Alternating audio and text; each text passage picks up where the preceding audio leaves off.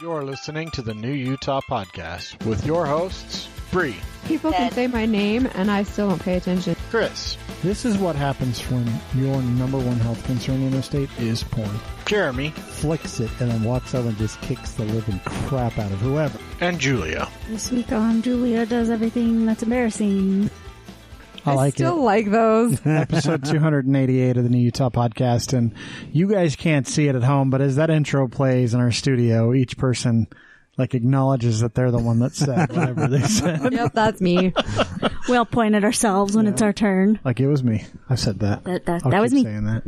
Uh, you know, I, that the my bit about porn being the number one problem, health problem health in concern. Utah. Which it still technically is based on that resolution. I think they haven't labeled anything else as a as a bigger health concern. Um, but it made me think. Considering we have the inversion right now. Oh, fuck. Yeah. That ain't going away for a few weeks, it looks like, either. No. So it's it's going to get worse. Um, it made me think, though, of uh, Chris Stewart uh, up in Congress. Oh, yes. And uh, the Fauci Act that he put up there, oh, which. My good hell. I'm in love with it. I, I look. I'll be the first to tell you, I it think... It just cracks me up that he, like... Chris Stewart's a dipshit. Found a, a name to fit it. Yeah, one hundred percent a dipshit. Um, and the name is... The name works. So it's like the f- funding... Against... Um, financing and United, understanding... No. I don't know. It's like financing and understanding of something, China... No, it was... I thought it was United. Yeah, it's definitely right, I'm just going to fucking find it.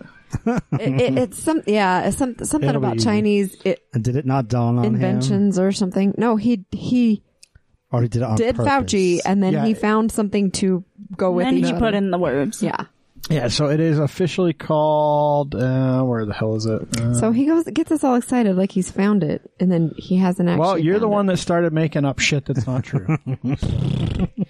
uh, where the fuck is it? They're not going to do the full. Thing. Oh, Fairness and Accountability in Underwriting Chinese Institutions Act. Underwriting. I knew it was, I knew the U was like something like that. And so while I think that then uh, the, clearly the name is a stab at Fauci, right? Because Fauci is now, he's now presenting himself as like this infallible fucking science is me and I am science and I'm infallible, which is not true. The whole purpose of science is to constantly disprove shit. Right. It's not to prove things. It's to try and disprove things. When you get to the point where it can no longer be disproven, then... That's when we consider it going from a hypothesis to a thesis to a theory to a law. Like, there's a long process to get there. Uh, anyway, uh, I do think the act is, is legitimate uh, in terms of what it's trying to do. Um, it's it's a real piece of legislation, which sadly, just like when you see someone like Ted Cruz... really grill someone on the congressional floor and actually, you know, a big like, yeah, you're just fucking getting crushed by this congressman in terms of like the questions they're asking you. But it's discounted immediately because he's Chris Stewart. He's a dipshit. And he names it something that clearly is like a, a jab at someone personal. It's discredited for what it's supposed to do, which is really, hey, we're funding all the shit places. We need to know where our money's going, what it's being used for, and we need to set standards. We shouldn't fund gain-of-function research. Anyway, that's sorry. The the porn Utah porn thing made me think of that because I Chris Stewart's right up there with the other morons. Uh, the first Utah. time you said Chris Stewart, I thought you were talking about Kristen Stewart for half a second. I was like, huh? No, I like her. Um, she's great. Chaffetz and Stewart and all of the. Wonderful people we have. Okay, here. But picture it all, everything you just said, but about Kristen Stewart. That'd yeah. be funny. Sphinx, Sphincter's face isn't isn't part of the legislature anymore up there in the, the U S Congress. Jeez, I need to take a breath here for a second. Um, Thanksgiving happened. It did. Woo. It sure did. Um, that was this last weekend. Every year. It's weird. It was it's so like it's on Thursday every year. It was so fast to hit Thanksgiving, and I think Christmas is going to come even faster. We were we were kind of talking about this. I think it's because we're we're in Hawaii, which an amazing time. I wouldn't trade it for the world, but it wiped out half of our October, and so we got back. Time got warped, and it's like all of a sudden it's Halloween, and all of a sudden, and so I think it just kind of.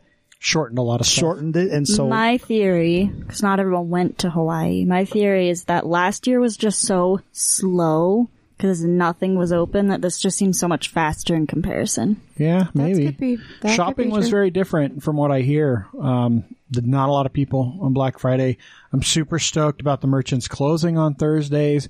Even when we went out Saturday, there weren't tons and tons of people out and about. Uh, I think most people are ordering online, or they've been doing shopping leading up to it, or they're just not spending, which is another real possibility right now. So many orders from my shop on Black Friday. Probably so, about twenty. Awesome. Well, I talked to Jen and Derek at Oleo, uh, and Derek said their Black Friday sale crushed all their previous ones. So nice. Good for them. Yeah, well, really good I'm, for them. I'm pretty much almost done with Christmas. I'm pretty much just waiting for stuff to come. There's a few little like stocking stuffer things. Hopefully there's not little kids here so, listening that I need to get. But so anything uh, if you're if you're letting your little kid listen to this, they deserve to know. So by the way, the stocking stuffer things only mean something to you. Not everyone has Santa only filled yeah, we stockings. Still I still do Santa for my kids. I it's still funny. Like get up early or stay up late but and Santa, put it in. Santa only fills the shitty yeah. stocking gifts, all the little like gift candies cards and or gift candies. Cards and crap. Like if I could get them socks. What Santa does and doesn't do per family. Yeah, yeah. Because it's, I want my kids to thank me for for good gifts, not Santa. Yeah, Mom gave me the bike, not fucking magical Christmas land yeah. Santa Claus. Well, and the little kids. Whose you cannot stick anything. A big old hunk of chocolate in your I mouth. I did. You and get a mouthful of chocolate talking. In the microphone. Oh, that is horrible. I no apologize. one would have known if you hadn't said oh, no, anything. No. Oh, no, no. No, they absolutely they would have. Absolutely. It's yeah. okay. I've chewed in the I've chewed no, into the microphone. No, I was going to say, and it sucks for the little kids who, their parents have a lot of money and they make Santa give them iPads and yeah, because then other little kids stuff, are like... And other kids are like, does Santa not like me as much? Yeah, well, also, uh, the iPads are not made by fucking elves. They're made by Chinese people. I just want want you to know they're made in China. It yeah. says it clearly on the back. Maybe of the there's iPad. Chinese elves. I actually don't remember what my parents ever did for Santa, but I've just always done that for my kids. They always get like, like if I'm going to give socks, that's what I do. If I'm going to, you know, I give them like Bath and Body Works always. They, Santa always gives them their Bath and Body Works stuff, things like that. Fucking rich people. But this year, Cassie's, Cassie's, Cassie ordered her own tree so that she could have it every year. And so I sent a bunch of ornaments and stuff to her that she should have on Wednesday. Um, but I asked her if she had stockings and she didn't. So oh, Banner, you're in the Birch household. I got a pack of cigarettes from my. I was, I was going to say, growing up, Christmas, and now Christmas for me, two very, very different things. Yeah, I'm not like I love to. I love to give gifts to people. Um, but I don't really give a shit about getting anything. To me, it's, it's the, I love the decorations. I think they're great to look at as long as they happen yeah, after Christmas Thanksgiving. Yeah, Christmas vomited in my house. But, uh, you know, for me, Christmas is, it's just more about being with people that you care about and, and trying to do nice things for people in general. So, um, but I was Which is why I still like to do little things like that. So I'm going to send Cass and her boyfriend stockings with a few little things in them and they can add to them or whatever. But I, I was actually wondering if you guys had any good Thanksgiving stories. So I, I, that's still my favorite holiday. And our Thanksgiving, well, it was all right. We went down to Saint George. We got pranked. We got psyched twice, out. Twice. Twice. So, so they, they do this big, long Thanksgiving blessing. We think that it's time. No, it was just the cheese we and crackers. Open our eyes. It was for crackers. It was just, it was just a little... little appetizer. Then was that on purpose? Did they do it as a joke? No, no, they were serious. They blessed the Thanksgiving meal, and I thank you for everyone. And then they did it again like later. Is that what they always do? They do that before uh, you serve. We've never done it. Do you do that before you serve a plate, or is that when you're sitting there at the table waiting to start eating? No, no, before you even. We're all sitting around, and then Grandma goes, "Okay, it's time. All right, Grandpa, say the prayer," and we're all like, "Yes, finally, we're starving." Then there's a fucking marathon prayer because I Five. swear to God, and we open our Mormons eyes and it's crackers have competitions and on and how long they can make Five their fucking long, blessings. And it's all it's always. We're so grateful for this religion, and we're so grateful. Thank for, you, yeah. Thank you, Catholics, for your practice for and rehearsed prayer. That's the same. True. fifteen seconds every fucking Bless us time. Bless the Lord for these thy gifts for which we are about to receive from thy bounty through Christ our Lord. We need to, Amen. That should be the... Anyway, so... Bless the chef. So then we ate our crackers, which were good. I mean, it was a charcuterie board, so it was just fine. But it wasn't Thanksgiving dinner. But then, but then Thanksgiving dinner's almost ready, and they decide... They set it all out, and it's all ready. It they decide, so we're going to go do... We're going to go launch rockets. The fuck? What? So we all get in the cars and drive out. We to didn't want to, but we were told Arizona it was border mandatory and to go rockets, have fun. Model rockets for I keep saying three in hours. In a construction area. Julie's like, it wasn't three hours, but it kind of felt like. So we get back. The turkey is... dry as a bone. Dry as the Sahara. And the ham fell apart. Because it's mush. And I mean, it's just and like... And mom's stuffing got overcooked. So it was crunchy. Crunchy. Because everything was just about ready. And yeah, because we had to go do rockets. Fucking left with food in the oven. Uh-huh. Mm-hmm. So... guess what never happens at my house? You leave when food is being prepared? Yeah. Yeah, no, in fact, when food's about to be served, you just stay out of my way in the kitchen. I was so hangry. Because I, I will like... I will stab bitches uh, as I'm finishing stuff up, and I get really annoyed. Even when I ask someone for help, and they end up, like, helping, but they're in a place that I need to be, I get mad, because I just need them to get the fuck out of the way. And I know it's not nice or fair, but that's just how it is. So, yeah, I, I don't... It was very low-key for us. We just uh, uh, had a bunch of drinks and ate some food and watched some football and then watched a, watched the Dateline or twenty twenty, twenty twenty, I think is what it was, on uh, the Turpin family. You remember that fucking family in California that kids. had like thirteen kids? Some of them were like th- like twenty-nine, I think was the I oldest. I think it was, yeah. And this was a twenty twenty episode that just aired like a week ago or two weeks ago, like right before Thanksgiving. They had them in the basement or? Just... They had, no, well, they, they had them in their house. They, they were like... They were so beaten and neglected and maltreated d- and, and malnourished that they, they like, didn't even know that they could get out. There was a, literally a thirty-year-old woman in there who didn't know that she could leave. She could just leave. And and they like chained them to their fucking bed. Wasn't aware she was an adult. They put them in cages. No, and you should kennels. listen to them talk. They sound it's, like ten-year-olds. Sean they, actually p- pinned it. She's like, they, it sounds like English is their second language. Because they, because they didn't go to school. Like a few, like one of the oldest child... went to school until I think second grade, and then that was it. They took her out of public school. She never went back. That was like the family in... It was in California. Well, there was that other one, though, down in, in, t- in Tuckerville? No, to- Tuckerville only had like three kids. Yeah, and but they locked them in a bathroom. They had them duct taped on. Ba- like in the bathroom or something, yep. or yeah. some weird... So anyway, but they, yeah, I mean, but they took them out. Like they took them to a, uh, they took them to Disneyland. They took them to get no, their vows renewed. They didn't they take were, them to Disneyland. They just took them to get their vows renewed. But they were so uh, uh, kowtowed. They were so beaten and, and bruised and neglected that they didn't know that they could simply just walk away. They didn't know about police. The, uh, w- when she finally escapes and calls nine one one, it's because she saw nine one one on T V. She wasn't ever taught about nine one one. So it's really interesting, as you can tell. Um, What's go, it? It was on Netflix? Or? No, it's just... No, it's just on twenty twenty. twenty twenty. Oh. So you, oh, we, go, just, okay. we just grabbed it off of like the... On demand. On demand. I'm sure you can find it out there on whatever service twenty twenty goes out on. If it's... The, I don't know. What's what, this thing called? It's just uh, twenty twenty on the Turpin. So twenty, twenty twenty, twenty twenty is a, the show. It's like an investigative show. reporting show. Okay, so but you guys did other stuff. Yeah, so we need to talk about that other stuff. Well, yeah, that's why I'm asking yes. you. So Rock it wasn't county. just like it wasn't just like shitty family like tricking you into listening to long Mormon prayers. Was, were at least the sides good? Like, like did you have good no. like? No, because like Heather made the stuff overcooked Mormon. Everything cooking. Mom made was amazing. Can I tell you? But overcooked. Look, so but yeah, your, they overcooked it. Your mom it's is right. an amazing cook. Heather she's is so is a fantastic cook. She's she's I not made water. anything I don't like. But she's the exception to the rule when it comes to Mormon cooking in, in my experience thus Yeah, there's far. many of it is, is flavorless and, and nasty. Overcooked Grandma's the shit pretty good at cooking, too. So, I don't know. Anyway, so but Clearly you guys did other not, stuff. If you, she thought that you needed to stop in the middle of cooking and leave. You guys, they're they're getting old. It's fine. It wasn't Grandma's idea. It oh. was like one of the aunt's ideas. But you guys went out and did other stuff because you posted right. a whole bunch of crap on our Instagram. That's the only way, reason I know. Right. So, Julia with her metaphysical shop, excuse me, she gathers rocks. Well, she pays for a lot of rocks and stones and different things. So, while we were in Saint George... Excuse me, sir. She pays for crystals. Crystals. And rocks. And rocks. It's both. Lots of stuff. So in Saint George, we went and did some rock hunting for... What are those crystals called? It's selenite or gypsum. Selenite crystals. So we, we went there, spent... I don't know. They probably an hour. About an hour. Uh, so we got a bunch of those. Those were cool. And then we got back home.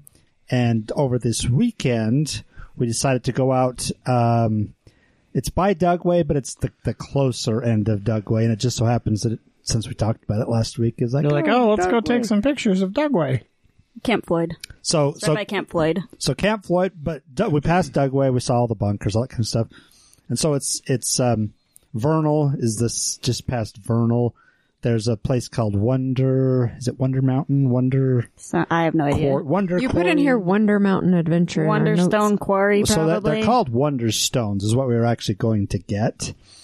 And if anybody who's listening cares to, you can Google it and take a look at it. So they're a special type of rock that you can only find here in Utah, and there's a couple places in Nevada. So... They've they've got really cool shapes and swirls, and, and they're One, cool. It's looking. Probably Wonderstone Quarry. It's not Wonderstone Mountain yet. I've seen. Yeah, Wonderstone Quarry. So we decided to go out there. Um, that's a really long detour. That's not Vernal. No, you go past Vernal. Vernon. Oh, Vernon. Vernon. Not Ver- Vernal. I'm like, Vernal, why the fuck were you guys over there? You know Vernal is like basically in Wyoming, right? Ver- yeah, uh, Vernon. It's in the it's in the far east corner of the lower part of it's the little... It's where the dinosaurs are. It's like, wait, that's not by Dugway. No, sorry. So Vernon. Vernon it's very, di- very different places. L not N. I actually think Vernal probably has like four I times the population. I had no idea if that makes you feel any better. Okay, that... I'm like... I, it was really perplexing me. I'm like, Vernal's not over by Dugway. Like, how the fuck was it close to Dugway? What was your dad smoking when you were letting him drive you around? Everything. Everything, all the stuff, all so, the things. So it's kind of cool, and I mean, we, we looked them up just to see, and they, I mean, they they're kind of expensive rocks. So anyway, we got some. Julia's going to start putting them in her um, shop. I'm listing them right now. Oh, she's listing them right now.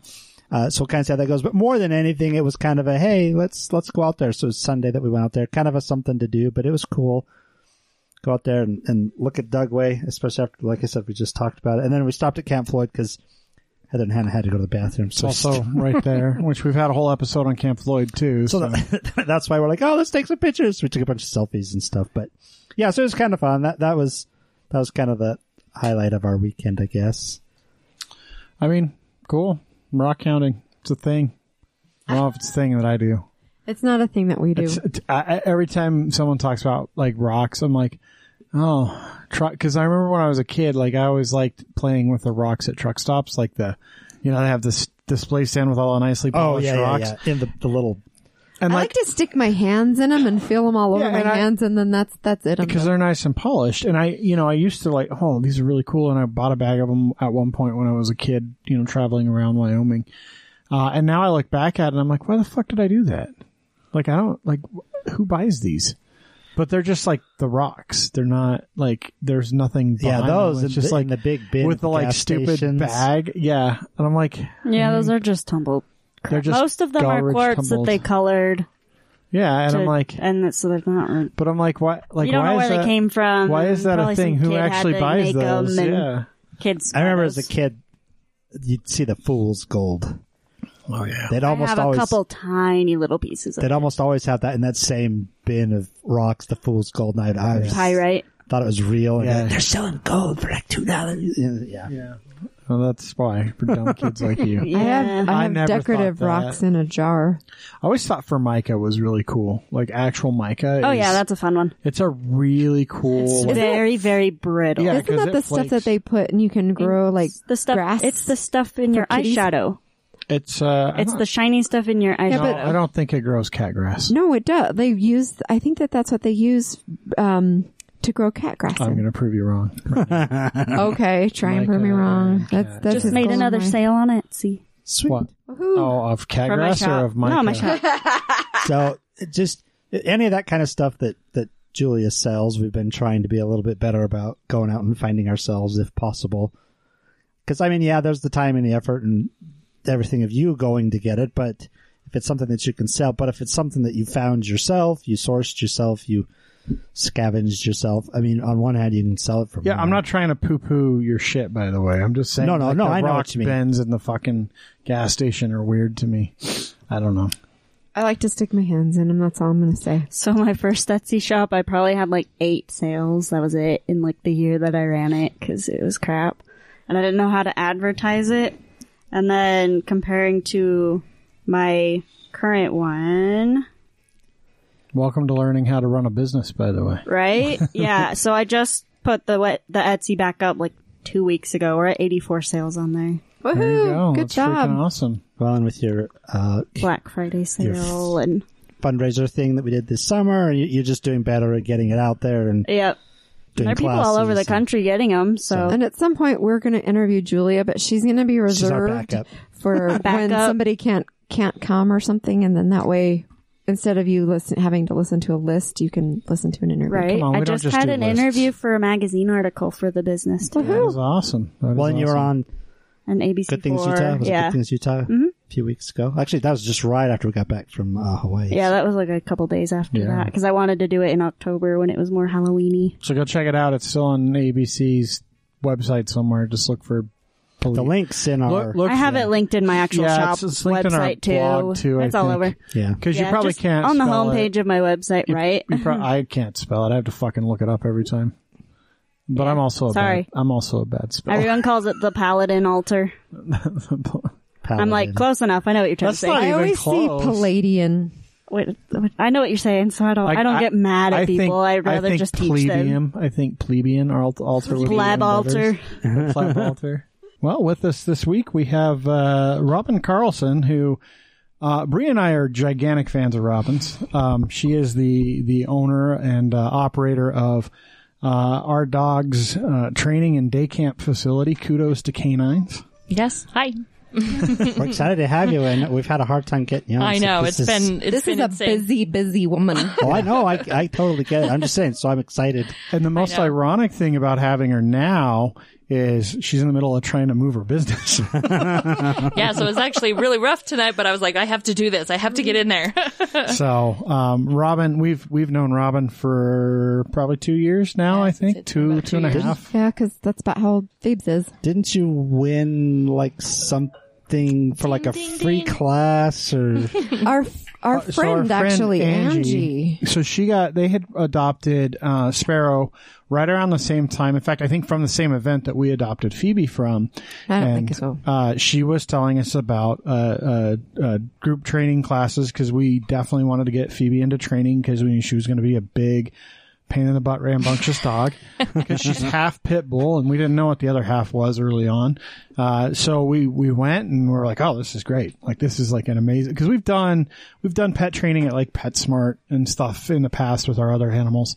Uh, but we really, really liked, um, what Kudos did. And honestly, um, we're, we still go there because we still love Kudos to death. So and we're well, glad you guys come. And we used to take her to PetSmart for like, like uh boarding and stuff and boarding, too yeah. and then but it's just like it's just a big free-for-all mm-hmm. and I like that when she goes to Kudos, like people are actually paying attention to her and watching her and, and making her mind yes mm-hmm. and and giving her manners and lessons. Apparently today she learned to bow. I haven't yes. been able to see that yet. Chris got to see it. yeah. but uh but they're always teaching her stuff, and and they don't just teach dogs, they teach owners, mm-hmm. which is a huge thing for me because we've talked about Phoebe and, and like things that she's been going on, but I don't know that we've gotten in depth. But um with my anxiety and stuff, like I pass it to her, she passes it back to me, we make each other anxious. And so when we went to Hawaii, Robin had her, and everyone who has seen her since has known, has mentioned a marked difference in how fa- how much faster she calms down, how much faster she listens, all of that kind of stuff. And so now we have to chastise our friends. We're like, you can't come in and do that to her anymore. She's on her best behavior. You can't go run up to her and give her hugs when she's her. trying to be in a good spot. So, uh, and we're going to get into a lot of that, I think, as, as we talk. Um, but we want to we want to kind of start back at the beginning. That's generally how, how things go. Uh, and the first question we always ask is, you know, what month were you born in, Robin? Me? August. August. Very November. August. So so this is about the same time, maybe a little well, later. What part of the month? They're deciding. The very end of the month. They're deciding you were when a you Thanksgiving were conceived. Baby, yeah. maybe, maybe, maybe my mom was a little bored. We don't do mom Thanksgiving at my house really much. Mom and dad after some Thanksgiving Day celebrations. Uh... It's probably end of the summer celebration. Apparently, so. I was an oops baby, is what I uh, found out. So drunk, drunken oops baby. I found oh, out I was an oops baby. Um, A year ago? Mine was a couple years ago. My dad called me up all of a sudden. He's like, let me tell you something. I'm like, really? Okay, thanks. Like, you could have just not told yeah. me that. Didn't I mean, need to know that stuff. No, you must know. So, so where were you born? Were you born here in the Salt Lake area? I was born in Salt Lake, but I had a single mom, traveled around a ton. She was very uncomfortable staying in a place for too long, so lived some of my life down in San Pete County, um, Utah. That's where a lot of my family is from, is Moroni, uh, Fairview, uh, Manti area. Um, so lived there, but then for a while we actually moved to Texas, Corpus Christi, Texas for about a year. That's a very... Don't recommend. I mean, um, similar size, but very, very different yeah. in terms of climate and where it's yeah. at. um, and then we actually also... And then we came back, and then we moved to Montana for a little bit. So I've been kind of all over the place, but always kind of bounce back to Salt Lake. And so, yeah, we're from born here and, for the most part, raised here. So, so what... what uh, I mean, what drew you here finally? Because obviously once, you know, you're old enough and you're not moving around all the time with mom, what, what kept you in Salt Lake? Um... Good question. I don't know. Well, I actually, as soon as I graduated high school, I actually moved to North Carolina all by myself to be a nanny for a year. Oh, wow. Um, and I loved it there. I absolutely loved it. But I had a boyfriend back here, and so eventually I moved back to be with the boyfriend, who is now the husband, so I guess it was a good oh, okay, thing. Yeah. So, you guys have been married yeah. a long time. Yeah, I've been right? married a long yeah. time. We've been together for a long, long time and then married for, yeah, so they came back, and it's basically him, and he's pretty close to his family, so we kind of stayed here for him, but yeah. Well, now you're probably not going anywhere. You got a business and kids and twelve hundred dogs. It will be a little tough to and... yeah, uproot everything, so... But, you know, the recreation stuff here, I mean, Utah's absolutely amazing for the recreation. So, I mean, you go north and you're in mountains and forests, and you go south and you're in the Red Rock. So, so how and when did you get into dog training and dog handling and all that sort of stuff? Well, I've always, of course, been drawn to dogs and always had dogs for per- the most of my life. Um, but when I was in high school, I was kind of in a lost moment, and um I started volunteering for, um, I don't know, this isn't going to age me totally, but up the Cottonwood Mall used to be in, um, there's, know, Cottonwood there's, still a hole, there's still a hole in the ground. Yeah. Where...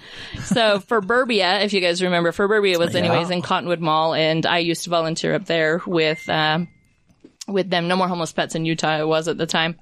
And I would just be there and helping out with the dogs and all that kind of stuff. And I remember For Furbia before yeah, they blew them so out. I, I had a lot of fun with that. And then that's when, right after that, I went to North Carolina. And while I was in North Carolina, I actually worked at the S P C A there, um, and did, you know, adoptions and fell in love and almost worked for free for a while there. And then when I came back from North Carolina, I went back to For Furbia and actually got a job with the Humane Society of Utah, being their adoption outreach and oh, nice. blah, blah, blah. So I did a lot of rescue work and learned as much as I possibly could and got really involved in the rescue side of stuff. But that explains a lot. yeah. But it's a very overwhelming job, and it's very life-consuming. And so it wears on you. So after several years of that, it was like, okay, we have to find something else to still kind of... And so I went into the vet world for a while. And that was fun. I worked at, you know, a couple different vet clinics. I was the head surgery tech at Humane Society for a while. Um, and that was pretty good. But vet world is a little tough, too. And sometimes it can be kind of on the political side of stuff, and being, you know, in rescue, um, then having to deal with breeders and, you know, all that kind of stuff. It was a little yeah. difficult. So anyways, um, I was pregnant with my first child, and I had a trainer friend at PetSmart from my rescue world days. And I kind of popped in there, and I was talking to her about, you know, difficulties of trying to find a job while I was pregnant and everything. And she said, well, you know, we're hiring here for a trainer. And I was like, I don't know what I'm doing. What? So anyways, um, I eventually got hired on at PetSmart, um, and, and that kind of got my foot in the door as far as training. And I realized that was kind of my big love working with dogs, is the education aspect to it, because if we don't have education, rescue is just going to be a never-ending cycle. So um did I was there at PetSmart, I worked my way up to the area trainer for Utah in PetSmart, actually in PetSmart for Utah, there we go, um, and I was there for about seven or so years, and I liked my job a lot. I just didn't like where I was. I liked what I did. I didn't always like what I was doing or where I was doing it, and so eventually I decided that I could probably do it a little bit all by myself, maybe better. And that was back in two thousand twelve. I made up my New Year's resolution to start my own business, and by February of two thousand thirteen, I had done it.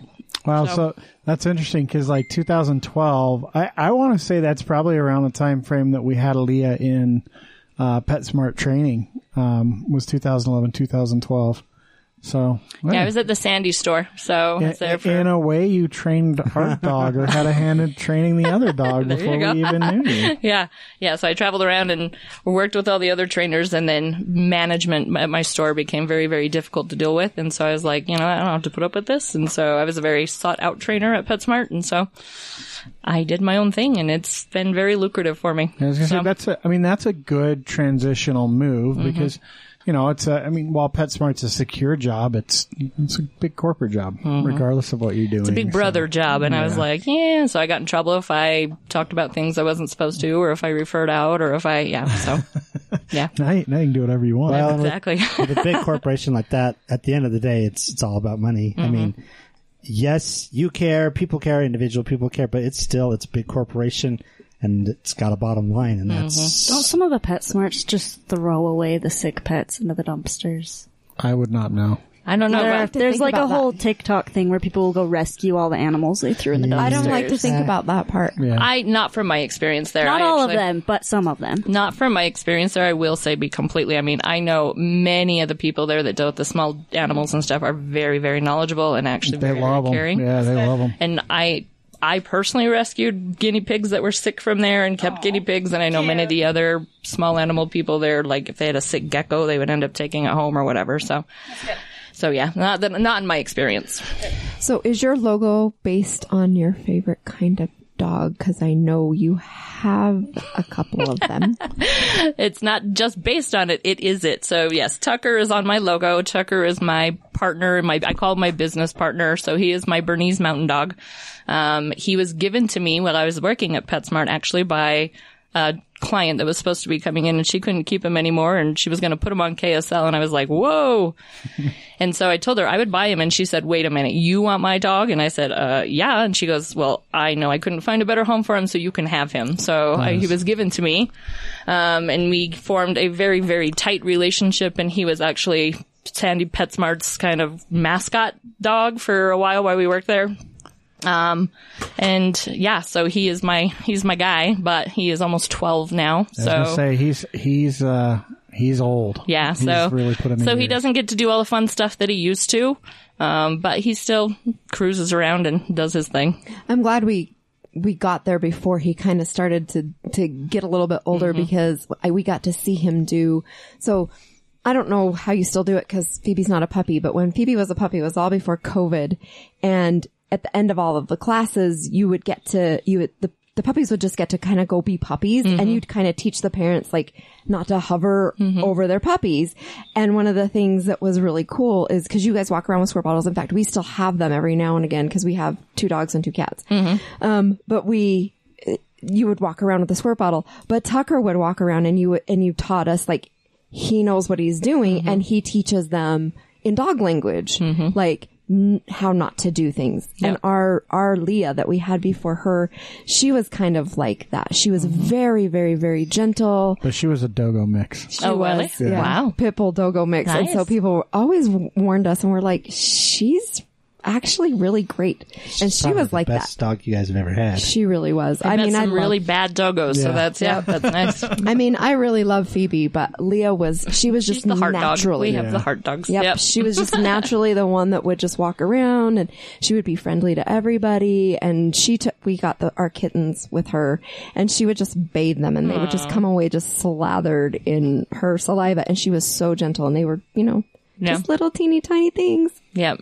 Yeah, Tucker was that. I mean, he is that. I mean, he's good with everything. He doesn't have a angry bone in his body or anything. And so now he grumbles a little bit at the puppies, but just as like an old man grumble, like, all right, you guys, I'm done with you. But yeah, so it's kind of sad seeing him, you know, get old. But I mean, he's still he's still my buddy. But I have another female burner. Um, she's not Tucker by yeah, any she's, means. She's, she's Emma's not Tucker. um, but yeah, I mean, you know, there he's my he's my buddy. So. Yeah, he's just got such a calm, mm-hmm. like even tempered demeanor. He's constantly. The one that gave me the confidence to do the my business, and you know, he I learned a lot with him. You know, some trainers become trainers because they get that really difficult dog that they learn a lot with. Luckily, I didn't have to do that. I got the easy, really easy dog, and I was like. sweet, look how much fun this can be and look how rewarding this is. And so we've done, I mean, he's a retired therapy dog, so we did therapy work together. We've done some service work together.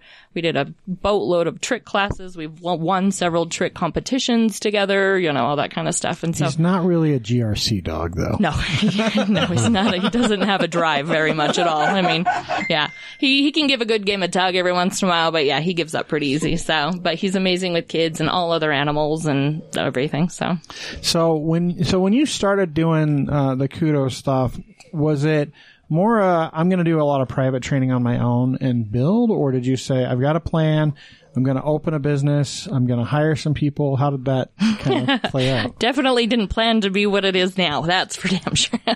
um, it was really just, I love what I do. I want to see if I can do it differently, you know. And so I actually really, really enjoyed teaching group classes. Like, that is my, I don't love doing as much one-on-one private stuff as I probably should. Um, look, there's my reminder telling me it's, we're having a podcast interview. Um, so I actually set out with the intention of group classes. And when I first opened Kudos, I was traveling around all over the valley to do those group classes. I rented rooms at rec centers. I had a connection at a CrossFit gym that I did classes at.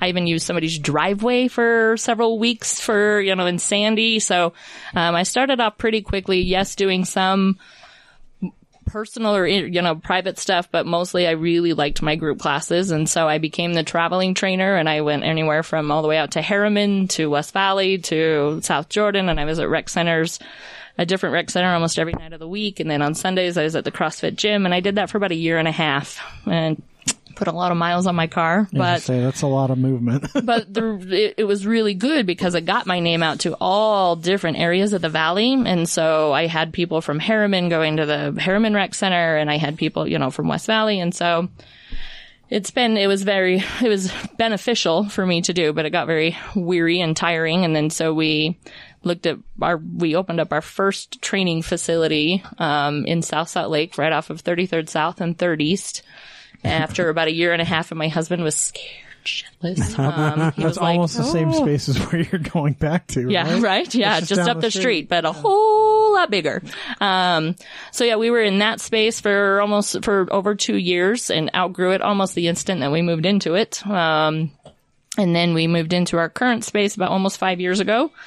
And it's done well for us, but we're definitely growing out of that, and we have huge ambitions. And so now we just closed on our new space that we're pretty excited about. Which has been like a two-year process for you guys, at least. Been, yes, yes, it's been a long process. So, and we actually own it now instead of leasing. So we're oh, that's excited. Amazing! That's mm-hmm. so awesome. You can do whatever you want with yep, it now. Yep, I can do whatever I want, and yeah, that is that is really great. Um, I I want to talk a little bit about, you know, what you guys do that is so different, because, um, you know, there are. There are hundreds of day camps around mm-hmm. the valley. You know, you can go to PetSmart, and like Bre was saying, you know, we, we took Phoebe to PetSmart for a while, and you can, you can stick them in their day camp, and basically it's a free for all for however long they're there. They squirt them or put them in timeout if they can't figure out like what they're doing wrong. But it's, the dogs just play with each other mm-hmm. for eight hours straight. No real, any kind of interaction with people. Yeah. Um, but you guys do quite a bit different. In fact, you know, you grew a lot with COVID, mm-hmm. right? Cause we, every, did. Every, we did. We did. Everyone ex- we got exploded with COVID. Yeah. COVID. yeah. Hey, we're at home for two weeks into six months to a year. Oh, Let's my God. What did we do? We went out and got a dog, and now I have no idea what to do with it. Yeah. um, and I, cause, you know, I remember like it was day camp, you know, you guys did daily day camps mm-hmm. and it was fine. And then as you grew with COVID, you know, I, I remember when you changed everything, gosh, what was it, six months ago maybe? Yeah, it was about middle of the summer. Uh, and, and, and you guys, one of the things that you said is we want to get back to what, what we do, we do and why we started the business, which is training. Yes. Uh, and you really changed your structure of your day camp. I mean, your day camp has always been more than just a free-for-all for dogs. So can you talk a little bit about what you guys actually do in day camp that yeah. makes you different? Yeah. So we've, we, since getting a training facility, we have offered day camp. Um, but we always went out with the intention of not having that free-for-all day camp. We wanted dogs to be able to have a safe place to come, but also learn a couple of things and be able to, you know, associate with other dogs politely and also be able to take dogs in that other day camps won't take, you know. So we were willing and able to take dogs that get kicked out of other day camps. Or that just aren't allowed. Yeah. Bully or that breeds, just, yeah, example. bully breeds oh. or unneutered males, like we deal with unneutered and unspayed females, and, you know, and that's fine for us as long as behaviorally they, they do okay. And so a lot of places won't allow that.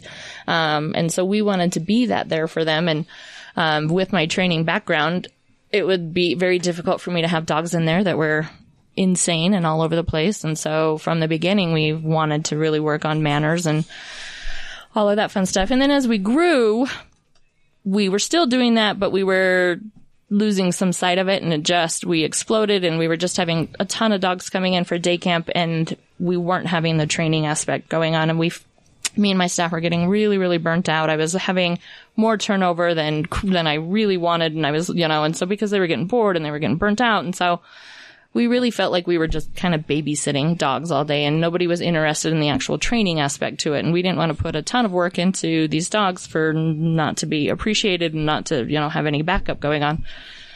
So in the summer, we decided to go back to our roots and really restructured. And some people have had a hard time. I'm glad that we have, you know, dedicated followers like you guys that said, you know what, this actually might be really good. So uh we restructured and said, we are still going to be here for you to drop your dogs off, but they're actually going to be training. And so we now it's much more.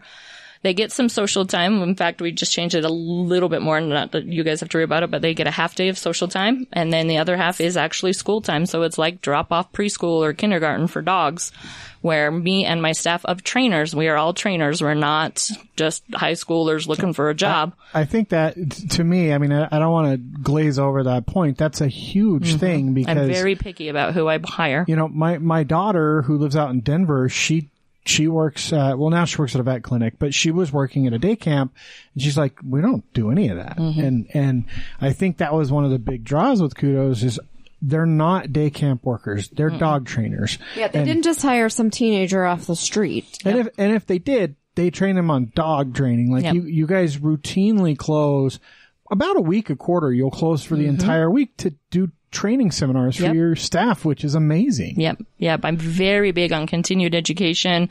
I have a library of books in my lobby for my staff to read.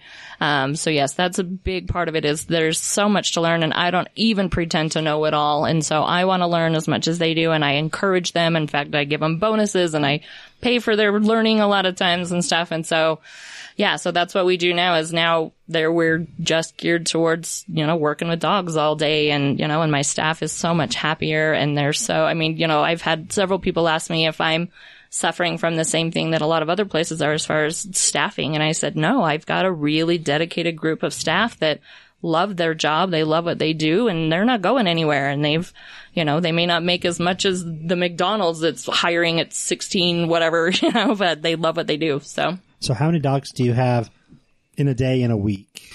So right now our numbers, we, and that was also a big incentive or big thing too, is we cut our numbers down so that we could concentrate more. So um every day we have anywhere from twenty to thirty at the very most dogs in our programs. And then so, yeah, so every week, you know, we have what, one hundred, well, actually the same dogs will come sometimes twice a week. So. But yeah, and and that's just, I mean, that's only half the business, right? Because mm-hmm. you still do our group classes. I know you have some private training that happens occasionally, and probably with some of the other trainers, but your group classes is the other big half of the business. That's what we're known for still, because there's not, besides your PetSmart and your Petco, and then maybe calling all dogs and stuff, there's not a lot of trainers that actually do or group classes on a consistent basis. And so some of them will offer pop-up classes or, you know, that kind of stuff. But we really are known for our classes. And so we teach almost every single day of the week, um, some kind of variation of group classes, anywhere from your puppy course all the way up to level four advanced class, getting them ready for therapy work. Um, and then we offer specialty classes, kind of like our Kudos Kids class, which is where we work with children and their own dogs, teaching them how to work with their dogs. And, you know, so. Do you do service dog training as well? So we don't do specific task service mm-hmm. dog training. We actually, with our new building, we're hoping to get a trainer in there that will do that kind of stuff. Um, but we just basically work on basic obedience and gotcha. Getting them really. And then they sh- got to find someone else mm-hmm. for the actual specific grab my meds, yeah. that kind of thing. But yep. they do like, um, what's the good Uh, C G C. Yeah. C G C. Uh, Canine yeah. Good Citizen. Yeah, Canine Good Citizen. Yep, so I, I always a, forget that yeah, part of it. So I'm a certified evaluator for them. And so that's a really nice thing. And then they do, like she was talking about, the specialized classes. So like Phoebe's been to a scent class mm-hmm. and they do some tricks classes and things like that. And then you guys are out in the community doing things too. So talk a little bit about some of the things that you go out and do, because I know that you've done some events too. Well, I mean, we are always out doing our kind of, we have an out and about class that we're visiting locations, you know, so we find, you know, pet friendly or class friendly locations, I should say. Sometimes that's a little difficult, but where we take the dogs out and, you know, our more advanced levels, and we work them around public places and public people, public people, you know, sometimes whatever, animals, people. sometimes yeah. People. So we go to Wheeler Farm a lot in the summertime. We work around, you know, and Wheeler Farm loves us and we love them. And so Murray Park's a big one. We go to Murray Park and we find events, not just going to the park, but we actually find events that we can take the dogs to to work around even more people and more, you know. And so this month we're going to go to, now that the malls are allowing dogs in to get their pictures with Santa, we're doing specific nights at oh, the malls to so to work with all the people. Take Rocky and his banana hat. So yeah, Monday nights they can go to Southtown, I think, and then Tuesday nights they go to Fashion Place. So yeah, that's uh, th- that that kind of stuff that's out and about is not something that, you know, a lot of training classes even dream of doing mm-hmm. if you can find one. So yeah, and, and you guys offer a lot of training classes. I mean, that's one of the things that, you know, even if you go to PetSmart, you know, if you don't get right in on that puppy class, you know, day one when it starts, you got to wait a month or two yep. for the next one to start. Yep. And that's just not how it works nope. at Kudos. Nope. Uh, no, we're really careful. We want to offer at least two puppy class, two puppy courses a month, two beginner classes. I mean, so if you look at our schedule, we're really careful about trying to offer, at least for our lower levels, at least two a month and get them in there, you know, get them working, because we know that if somebody gets that puppy right at the beginning of the month, and then if they have to wait till the next month or whatever, that's then four that's four weeks yeah. of bad habits. Yeah. And with puppies, it's crucial to get them in as soon as you can and start working them. So how often do you set up like a schedule? So somebody comes in, let's say, hey, I got a new puppy. Will you work with me? Kind of how does that go? So yeah, um, you know, if they, we obviously try and get them in group classes as much as we can. And so we are, I, the way I work my schedule is, uh, we have group classes on the weekends as well as throughout the weeknights. And so I try and have one more starting sometime on a weekend. And then I have one trying, you know, I try and have one starting on a weeknight, um, one towards the beginning of the month, one towards the end of the month, so that, you know, If if you are determined to get your dog in, we'll make sure you get it in. So, but there are some people who are like, oh, I can't make it work. And, so, and the times change. Like every month they mm-hmm. put out a new calendar. And so, yep. you know, Monday night and Wednesday night might not work for you in one month, but the next month they might do a Saturday afternoon yep. or something. Yep. So, yep. so we're how, really trying. How often do you suggest someone, let's just stick with the puppy, how often do you suggest they come in to get the proper training? Well, our classes are eight weeks long and they come in once a week. So once a week mm-hmm. for eight weeks mm-hmm. to get through the puppy course. Yep. And what kinds of things, I mean, literally, what kind of things do you teach them? Mm, nothing. No, I'm just kidding. No, we do. And that's why we actually, we actually changed up our classes quite a bit recently too, because we were having drop-in classes and we were, we were finding it wasn't to our satisfaction of how we were teaching. And so we just restructured our classes again too. So now our eight week long courses cover almost everything that we possibly could. And that's why we did eight weeks, um, so that we could go over your socialization, your exposure, also, of course, all your basic commands, sit down, come, stay, all that fun stuff. But then we also really, really try and do education of the pet parents. So we have a whole grooming spiel that we talk about grooming and handling. We talk about nutrition. We talk about, you know, the safety of taking taking them around other dogs and dog parks and, I mean, all of that kind of stuff. And so we were just finding that none of that was being expressed before in the way we were doing it. And so we wanted, we came back to our roots again. So one of the things that Robin always talks about, and I, I try and remember this, like when you're out and about, you forget that, like, people will run up and they'll want to pet your dog and you think that you maybe need to do that or something. And Robin's like, you're your dog's protector. So mm-hmm. you decide who who gets to do that and who doesn't get to do that and and what they get to do. And so it's funny because we've had a couple friends that have kind of gone to classes but haven't haven't really, you know, we don't go to the night classes much anymore. We've been so stinking busy, but we've made sure we've kept her in the day classes. Mm-hmm. And and Robin and her staff really talked to us and let us know like concerns and problems and and things. Um and so one of the things that I tease some of the people that have been there, like, you know this. our friend John will come in and she gets all excited and she's jumping and he like gives her loves and says, it's okay because it's my friend John. And I'm like, you know this, like you're a person that knows this. Why do you do that? Uh-huh. Like you, and, and so it's nice to empower the, the, the owners mm-hmm. to know that they can say, no, you can't pet my dog, or no, I don't want you to be around my dog, or to just say, no, my dog doesn't like little kids. Stay away. Mm-hmm. It's fine to yeah. do that. Yeah. yeah. That's what I tell people is you are your dog's advocate. And so you, your dog has to know that you have their back one hundred percent. And if they do know that, then their behaviors are a lot better because they know they can trust you to keep track of the situation and that they, then they don't have to. So yeah, being your dog's advocate is one hundred percent our biggest thing. I know us, we've, we've had all of the dogs we've ever had have been rescue of mm-hmm. some sort or another. Most of them have come to us with some pretty bad behavior, but that all goes back on the owner. And all of our dogs, we've been able to start at square one, kennel train for three, four solid weeks, get them back into it. Uh, I think most bad dogs, and I could be wrong, but I think most You're bad not. dogs, it's the owner. Ding, ding, ding. It's just like yeah. kids. Every once in a while, you'll come across a dog that totally has a screw loose. Like, you're like, whoa, what is happening here? And you've got an owner that's doing everything they're supposed to.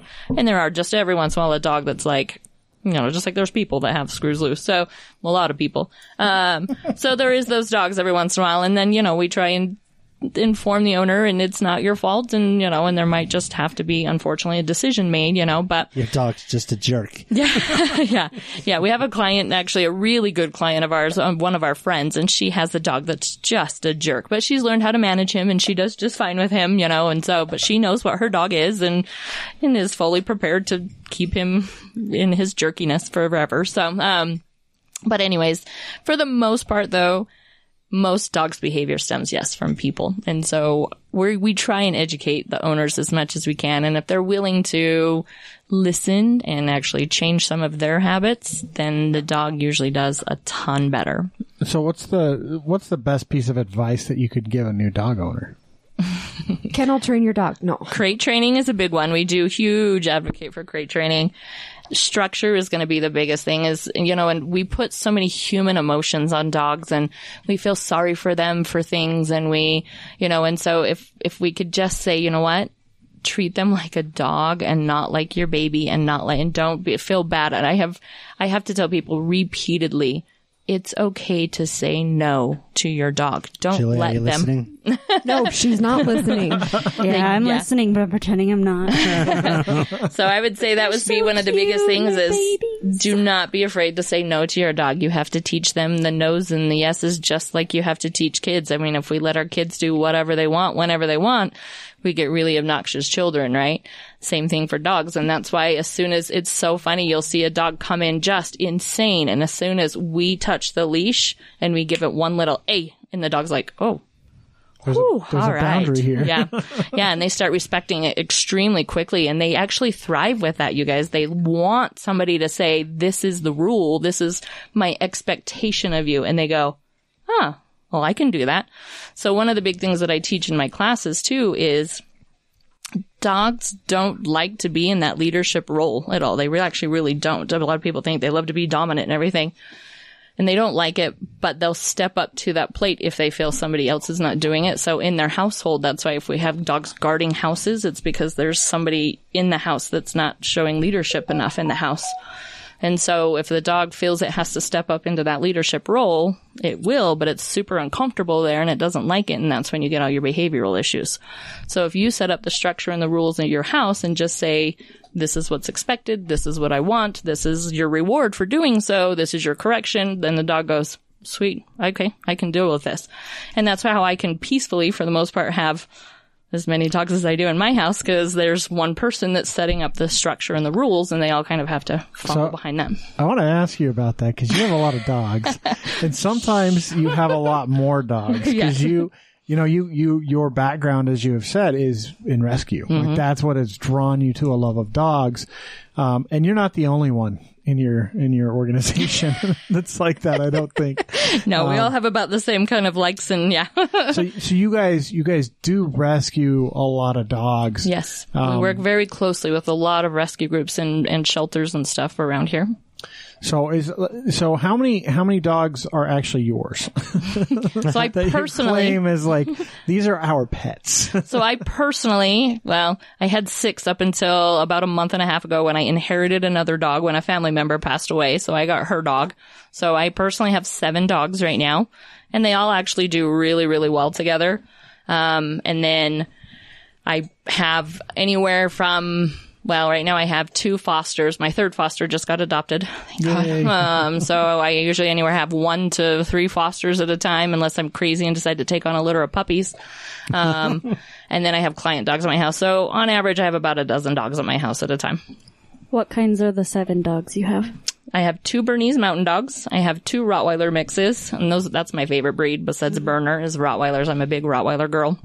Um, and then I have Nina, who's just a total mutt dog. We don't know. She was one of my first rescue fails. um, and then I have a miniature pincher. And then Annie is the one that we just inherited, and she's like a Catahoula mix of some oh, kind. Yeah. Okay. Cute. Yep. Yep. Yeah. Yeah. The, the, the, I've, I've seen the Rotties and I've seen the, the Burners. Yeah. So, yeah. And Nina just kind of does her thing. So she doesn't come to work with me as much. But, but yeah, rescue is our big background. Me and most of my staff have foster dogs for a couple of the different rescue groups. We all, most of us have.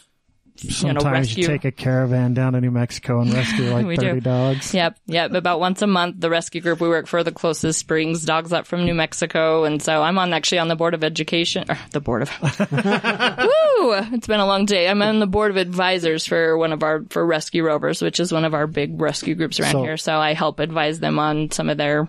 Thoughts. And Where stuff. Are they rescuing from? Anywhere? Or Mostly shelters. Just, just... Shelters that are overfull and need to clear space so they don't have to euthanize dogs. And so we do some owner surrenders, but mostly it's shelters that need space. Um, and, and speaking of rescues, I think this is something that you guys do that's really cool is when someone does adopt a dog as opposed to going and getting it from a breeder, you guys offer some discounts out of the gate for training, right? We do. Yep. Yep. We offer a discount right off of our courses. Um, we also offer free classes to anybody that's fostering a dog. So like we work with several foster people. And if they have a foster dog in their pro- in their house right now, they can come bring their dog to classes for free. We also offer deep discounted on our school days and our drop-off date, you know, for the foster dogs because we want to help them get ready for adoption. And so, and some of them have some behavioral stuff or some of them just have some energy to burn and are driving their foster parents crazy. So, um, but yeah, we, we try and offer as much as we can to rescues and to shelters and to fosters and because it's, you know, it's what we do. So, and that's. So- You've said Berners and Rotties are your favorites. Mm-hmm. What's your least favorite breed to work with? So, unfortunately, doing the job that I do, I have a much longer list of my uh, dislikes than my likes. Um, I would say, and some of my staff absolutely loves them, but Arctic breeds are definitely not my favorite. I'm not a fan of the Huskies and the, you know, just because they have a lot of energy. Berners are my speed of energy, and they're very much like, ah, you know, and so. What about, is her name Lucy? Or Rose? No, it's the it's the late. You're, are you talking about the lady that has the like the super well behaved like yes. she, oh, she's I can't about think of yeah. her name. Like the the lady's name is Karina and the dog's name is Ruby. Ruby, yes, Ruby. That's it. Yeah. Um, Ruby has started with us when she was a baby. That is the um, only husky I've ever seen in my life that is. The same kind of demeanor. And she still has as... her moments, too. She's, you were like, Ruby. Um, but, yeah, I mean, she's about the only one. And that's because her mom works a ton with her. And that's the problem is, you know, they're an extremely energetic breed. They were bred to do a specific job. And people don't do much with them, and they so they get bored, and then they get naughty, and they are so vocal. Oh, so my sassy. Goodness. If there's a dog screaming in our kennel, it's almost always a Husky or a German Shepherd. That's funny. Okay, what is the cutest and the ugliest dog breed? She's probably going to say Bernie or a Rottie, which I love. I used to have a Rottweiler when I had my, my very first experience with a pit bull mix. It was a pit bull mixed with a lab and a, oh my gosh, what is that water dog? I can't think of it. Um, anyway, it, and that was my first experience with a pit bull. And we had her just as a puppy, and she wasn't well behaved because we had little kids and we had no idea that anything even existed. But I fell in love with with pit bulls, and we got a, a an older Rottweiler who was very much the alpha, and my pit bull didn't think it was. And so we had to get we decided to rehome the wa- Rottweiler because we thought, it's going to be easier for someone to take a dog that's well behaved. We don't want anything to happen to this so dog that we've, yeah. And so my mom actually had her for a little bit, and the next door neighbor had a male Rottweiler and was like, I love that dog. Awesome. And the day that he came to pick her up, she jumped in the back of the car and was like, isn't this where I'm supposed to be? So, so I, in answer to your question though, they are the cutest puppies, but as they get older, they're ridiculously ugly. But bulldogs, like French bulldogs and English bulldogs, they are, and I have one in my house that I'm potty training right now, and cutest dang puppies. But yeah. But when they get older, you're like, ugh, what are you looking at? So I would say the question to the ugliest and the cutest is a bulldog. There you go. Yeah, so puppies are, they're ridiculously cute, but yeah, they're naughty though. They are one of the hardest breeds to, to work with. One of the other things that Robin taught us, and Phoebe still is a chewer, is is how to keep your dog from chewing on things. And one of the thing, the reason I bring this up is with Christmas and stuff around, one of our friends said, don't you worry about your stuff? Like, don't your cats get into it? Don't your dogs get into it? And I'm like, no. I mean, when our cats were like very first kittens, um, they, they kind of would play with the lower balls and stuff. And so we kind of kept things from dangling. They don't bother. They'll go and they'll sniff it, and they're curious. And like when Robin came in today, I try and keep the couch really close to the tree so she doesn't like try and walk between them, but she was really excited and she did. But normally she won't even walk through that space because she knows she's not supposed mm-hmm. to be there. Mm-hmm. But Robin told us, get things for her to chew on. Mm-hmm. So literally we lost the corner of dog steps, which they're, they're dog steps. I'm not overly concerned. And I, I can't remember. There there might have been one or two other like little minor things, but for the most part, we can just leave her out and about now. She doesn't bother anything. She doesn't pester stuff. If she does happen to knock something over, she'll kind of be like, mm, maybe I can have this, and I have to, you know, go be like, no, you can't have that. But it was a huge, a huge thing. And those are the little things that you learn when you go there that help you love your dog a little bit more and not be so frustrated. Mm-hmm. And the other thing that I always keep in mind is you taught us about these fear stages that puppies yeah. go through. And that was really helpful mm-hmm. because you said a lot of dogs get, and you'll have to remind me of the times because I can't, but different times during puppies' lives up until like two or three years old, they get surrendered a lot at these certain times. And it's because they go through these stages where they become fearful, and because they're fearful, they become quote unquote bad. Mm-hmm. And so the people just give them up. So yeah. maybe kind of. So yeah, there are definitely, they go through phases just like kids do. And they go through what we call either a fear phase or a stranger danger phase. And that usually can start anywhere between six and eight months. And some dogs cruise through them pretty quickly and you barely see anything. Other dogs are now all of a sudden freaked out about something they've never been scared of before. Um, and so we just encourage people to keep working with them, work through it, because if we let them sit in that fear phase for too long, then that anxiety just builds and builds and builds and builds. And then you end up having an explosion or a dog that like shuts down, that kind of stuff. And so, and some dogs will come in and out of them, and then others just have one big one and then they're fine. And so it's just kind of continuing to work through them, but also understanding where they're at, and that they're not trying to be bad. They're not trying to be horrible for you or whatever. They're just, they're having a hard time right now. And then, you know, and then unfortunately you couple that with the teenage phase of life with dogs. And that's kind of, and that's also in the same time frame. And that's why dogs do get surrendered the most, anywhere between a year and two, is because it's a tough time of life for them. Just like teenagerness with people. I've got three teenagers in my house right now, and I just want to, mm, um, and it's really difficult. I mean, they're trying to figure stuff out, teenagers, and the same thing in dogs, you know, they're, they're really testing limits to see what you're going to let them get away with, what they can push buttons with, you know, all that kind of stuff. And so if you stick to it and stick with your, you know, your boundaries and your structure, and mental stimulation is probably the biggest one, you know, physical, yes, but mess- we have to work their brain and realize that, and then your dog will, you know, do better with stuff. So. so with Christmas coming on, I know, honestly, Christmas is not a good time to get pets, but they will. Those who are people going will. to do it, what, what advice would you give to people with Christmas coming who are well, gonna... Well, of course, don't give them as a gift. That's a big no-no unless it's parents realizing that children are going to need help raising the, the dog. The kids are not yes. going to do the dog stuff. Yes, we have people come in, they're like, this is for my eight-year-old, and they're going to do all the training. I'm like, yeah, okay. Um, for a week, maybe yeah, yeah, yeah. They'll lose interest pretty quickly. Even my kids lose interest in dogs. Um, and so, you know, for one, don't give a gift, and then... realize that, yes, life is going to be crazy, but that dog still needs attention and needs to be supervised. And, you know, and so, yeah, I mean, to try and get them in and create some kind of routine and structure as soon as you can. So with Christmas coming up, um, are you, you guys sell gift cards for people to, to we give do, out? We do. We actually to... have a promotion right now, our Black Friday sale, which mm, maybe extended a day or two, wink, wink. Um, right now, our promotion is that for every fifty dollars in a gift card that you purchase or a gift certificate, then you get ten extra dollars. So you can so, either keep that for yourself or you can give that extra ten dollars to somebody else. That's a really good idea to give someone who has a shitty dog. Be like, here, hint, hey, hint. I, these these guys are awesome.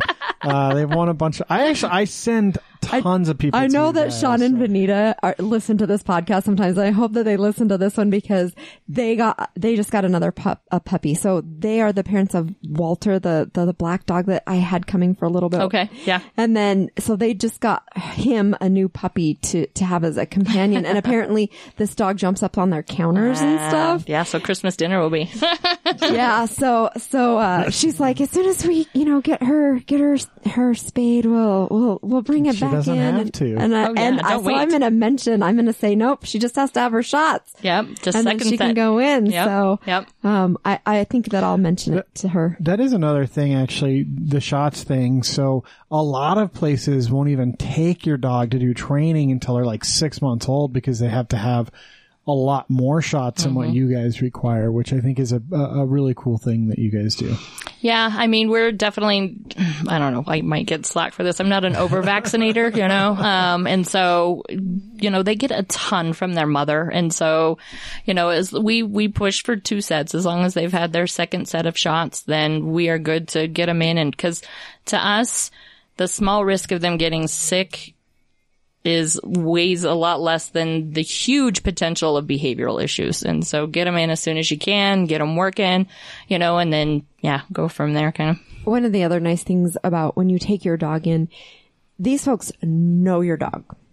And so, like, we had been struggling with Phoebe, and I think we kind of figured out, like, she may have actually been injured in a car accident, but we hadn't really thought about that. But I had been telling Chris, like, I think there's something going on. And he's like, no, no, I think so. I don't think so. I think she's okay. I think things are okay.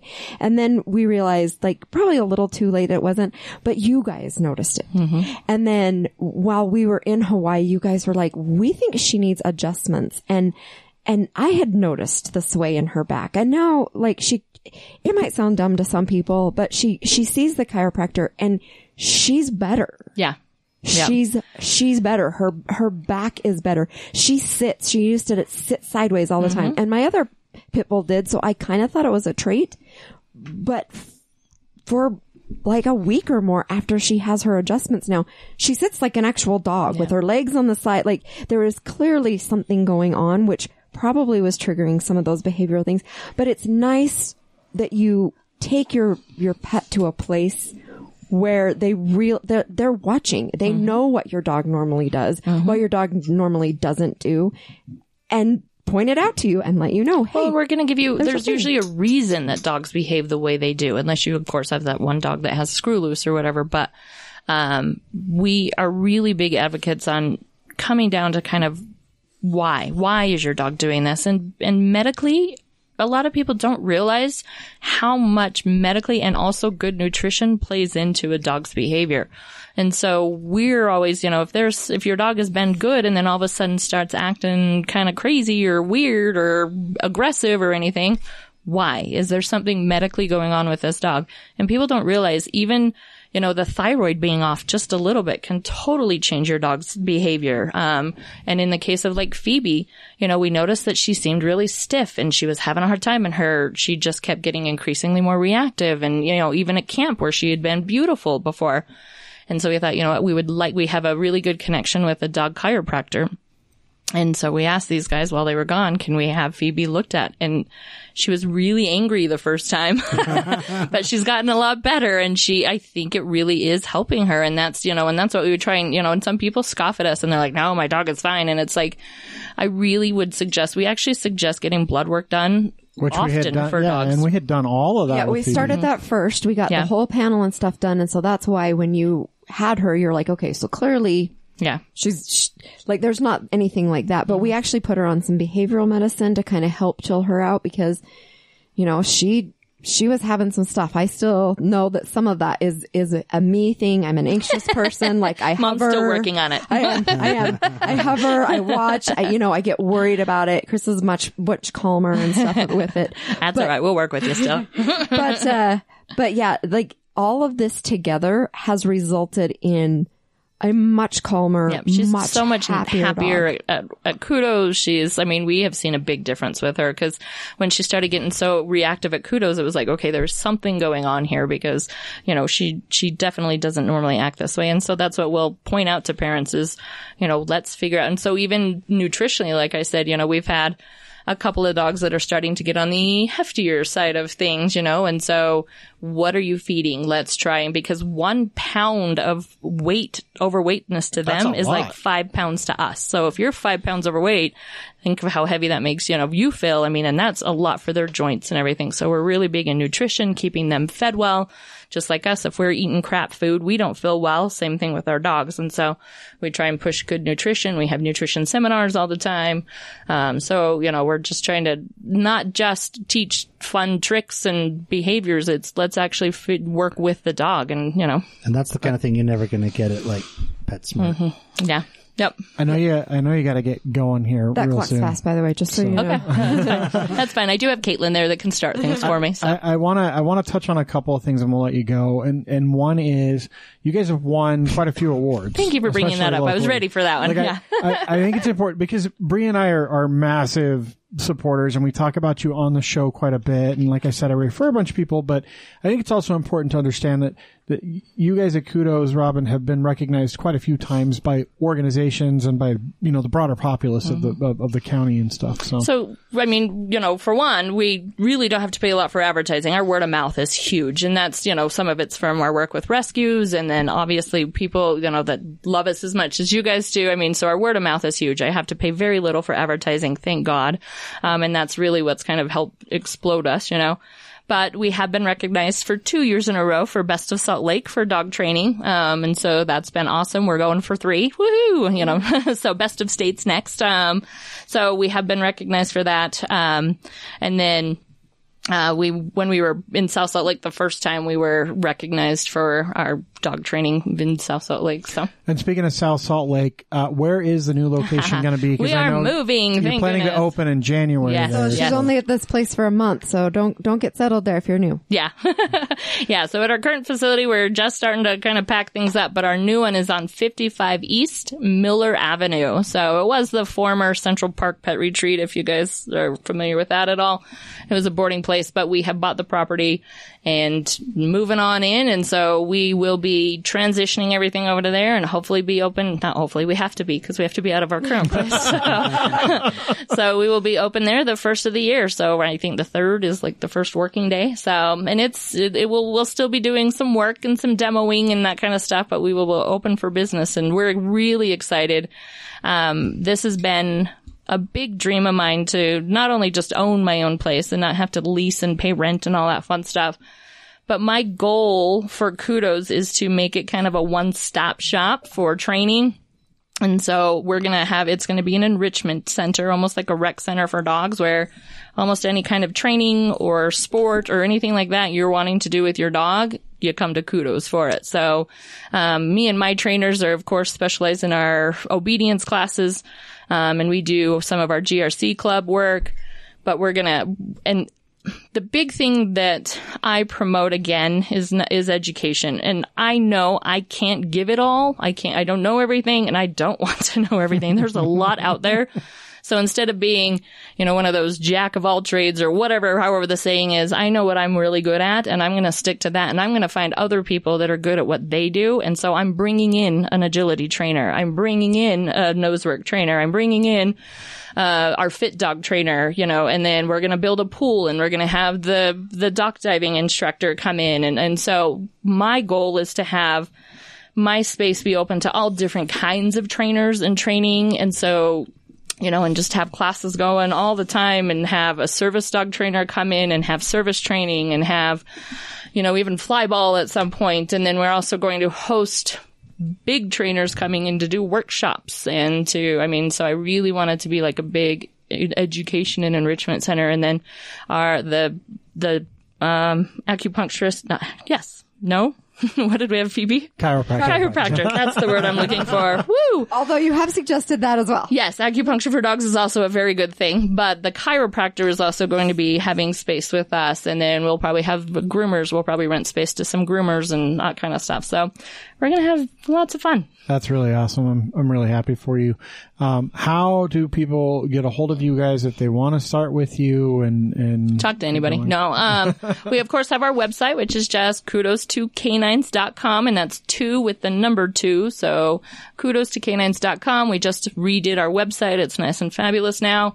Um, you can also find us on Facebook. We actually do a lot of Facebook You're, work. You guys are super interactive on yeah. Facebook. Not so much on the gram. Well, sorry. We've, I've tried to get people. I don't do Instagram at all, so we're trying to figure that out. But, um, but yeah, Facebook, we have a couple of different Facebook groups and pages and all that kind of stuff.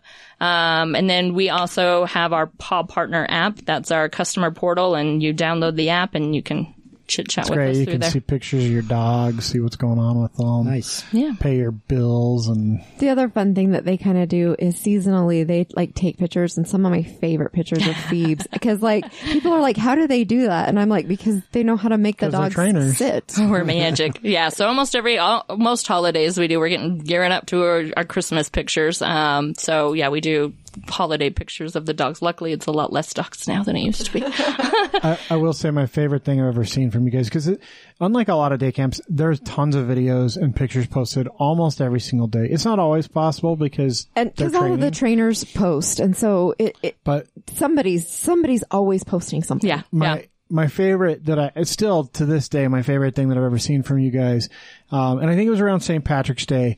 But you guys had taken the dogs on a pack walk, and you had I, I don't know two dozen plus dogs. I think it was big, like thirty-ish dogs in the big room, all in a place, yep. Meaning they're sitting on a cot, not tethered, all lying down. And you guys are walking Some around. Some of them are just like snoozing. Bouncing balls. And we had their hats on them too, yeah, right? Yeah, and you had decorations on them. And they weren't moving. Uh-huh. They were all and staying. And that's, that's why we restructured, because we wanted to get back to that. And, and that is, I mean, to me, that's, that is the one thing that I almost always will tell people, like, this is how you know what kind of place you're mm-hmm. going to, because these dogs weren't tethered to anything. Mm-hmm. They were just on, all in a big room, all in their own individual cots, just hanging out. Yep. Yeah, that's one of our favorite activities. We do that one. And it was, it's just a, a really powerful image. So thanks so much, Robin, for, for finally getting on the show with us and being able to talk about Kudos. We've been so excited to have you on. So, well, I apologize it's taken this long. I will say, I mean, besides dog training, I got four kids at home, yeah, and it's say, insanity. So four kids and a dozen dogs. dogs at home. But you guys live so close. I could have just hopped over here. So thank you so much. No Thank problem. You. All right, uh, we're gonna we're gonna close up the show here in just a second. Uh, our guest had to go, obviously. Um, thank, she had classes. Thank you so much, Robin, for joining us. Um, we're really happy that we were able to to finally get to sit down and talk with you at length about uh, about Kudos and your philosophy. And um, th- I, we've talked about them enough. Uh, I think you guys have heard us. Um, seriously, if you have a dog. Uh, if you've just gotten a dog, if you've got a dog that's five years old and you feel like it could benefit from some training, or you got a friend with a shitty dog, uh, or a shitty friend with a cool dog that you want to behave, um, you should go check out Kudos. Uh, it, it doesn't cost you really anything to go check out our class.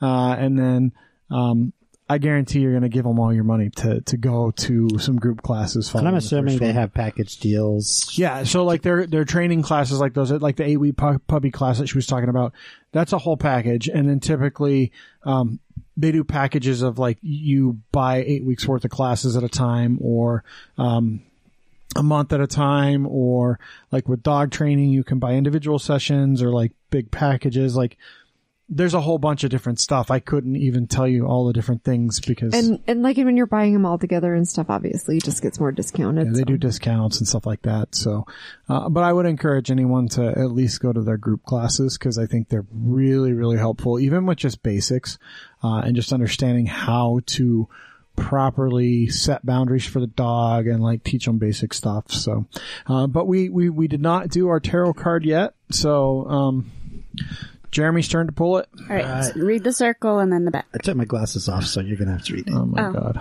Why would you do that? It says it's not everyone else's fault. It's yours. Yeah. That is one hundred percent your fault. You should have put your glasses on. You are a grown-ass adult. Stop blaming others for your shit. That's right. That's Dang. right. That is, I don't think you'd be more brutal. appropriate. That is right one of my there. favorite. Sarah has spoken again. Holy shit. That's perfect. That's perfect. Um, so uh, I'm going to – I hate ending on such a, a low note, but we, we, we do need to talk about it, I think. Um, so uh, Jess, who you may remember from the first five years of the show, from episodes previously aired. Um, it's actually coming up like in the next few months is her anniversary of her being gone for a year and Julia's anniversary of being here for a year. Is it really? Not until like May. No, that's like six months no, from now. No, because I was just looking it's at March it. It's March or May. It's March. Is it March? Was yep. it really March? Because I was just looking at March dates for... Four for months. interviews. Still, yeah, but that's, that's, that's still a third of the year eh, to go. That's a while. It's it's a lot. I'm scheduling that far out. So, yeah. Well, that's true. That's true. Um, anyway, so Jess, who obviously a founding member and, and longtime uh, personality on the show, um, she just went through a really rough Thanksgiving. You know, most people are hanging out with their family and having a good time and eating food. Eating and burnt turkey. She was, we're eating shitty dry turkey and launching model rockets you don't give a fuck about. Um, but Jess, um, Jess's father passed away uh, this this Thanksgiving. So not on Thanksgiving. I think it was just a, a couple of days ago. But basically, her and her family spent the entire long holiday weekend in the hospital. Um, yeah, because he went in the hospital Wednesday. Yeah, and, and you know, if you know Jess or if you know, um, you know, if you're friends with her on social media, there's a lot of detail there. And we're not going to go into the detail of what happened. Uh, it's not really our place to, to necessarily talk about. Um, but, you know, her dad did pass away. Um, and, uh, they have a, uh, they have a GoFundMe, uh, up, uh, and available out there. Um, we'll, we'll put a link, uh, in the blog. Um, we'll probably put a link up on, on our Facebook post as well, uh, to the GoFundMe. Um, if you just want to search for it, uh, it's Dan Richardson, end of life I C U expenses. Um, you know, her mom is, you know, his, there's some life insurance and stuff like that, but the hospital bills are quite hefty for what he went through, uh, along with funeral expenses and stuff like that. And so, um, you know, it's a, uh, will be a good, good thing for you to donate if you feel so inclined to, to her, um, uh, to the family and, and help them out. Um, and you know, if you're friends with her on social media, you've probably already seen this, but, uh, you know, maybe, you know, leave her a comment with your support or something like that. Um, we, we definitely feel for you, Jess. Um, and, uh, you know, hope your family is, is makes it through all this okay. That's a tough loss. So, uh, if you, uh, if you liked what you heard, go visit Kudos or, uh, share the episode. Uh, that helps us more than anything, honestly. Not or, and. Yeah, and go visit Kudos and share the episode. Always share the episode. Even if you hated it, share the episode. Um, that helps us more than anything. Um, you can follow us out on all the social medias. Uh, that's where we'll, we'll send some, put some of those links out there for the GoFundMe. Uh, but our social media handle is at T N U Podcast. Uh, and then our website is the new utah dot com. Um, I'll get Jeremy's blog from last week up soon-ish. It's been a really busy week. Um, but I'll try and get that up this week. And, well, we're pretty uh, much caught up, though. Yeah, other than that one. And then when Bre gets this one done, I'm assuming she was doing it because she was typing uh, during the show, which usually means she's uh, writing notes and getting the blog ready to go. Uh, and that's it, I guess. I don't know. Hey, you know, shop local. for, for businesses, gift cards are a great way to to support local businesses. Uh, if you don't know what to get someone, what, Julie? I gotta plug my business. I'm gonna be at, uh, what's it called? The Battle Creek Boutique on December second through fourth. It's at the Schmitz Farm and Greenhouse, nine one two zero South Redwood Road in West Jordan. It's like a walk-through boutique shop style thing where a bunch of small businesses are vending outside, and then the ones inside just shoved all their crap onto shelves, and you can just go buy them and check out one spot. Awesome. Good idea. Good idea. Any others? Any others you're doing this winter this season? This is the last one I have scheduled for the whole year, so. So, uh, the Oleo Market is still pretty hopping. Uh, there were a lot of vendors there this last weekend. I don't think every time you go, I'm not there. Yeah, it's weird. We don't plan it that way. I know. They're like, Julia's not there. Now we can go. I mean, I do plan it that way. You don't want to talk to me. Pretend you don't know me. No. We were there one time that you were there. No, you weren't. Yeah, there was one time that you were there that we were there, I think. You went to my GoFundMe. I don't know. No. I'm pretty sure it's the only time you've seen my shop. I don't know. I don't go, I don't go downtown very often, so. It's okay. Um, but yeah, the Oleo Market's going. There's tons of other local businesses and restaurants that you can support. Uh, gift cards, like I said, are a really great way to do it. Um, or buy something for people. Oleo had these cute little, uh, like gift packs that you could buy that had oh, yeah. like beard oil and a soap and a, a comb. A straight razor and like, some cool stuff. So, uh, anyway, hopefully you guys have a, a, a good uh, holiday season here coming up. And um, yeah, I don't We've have got any other some advice. Stuff on the horizon for you.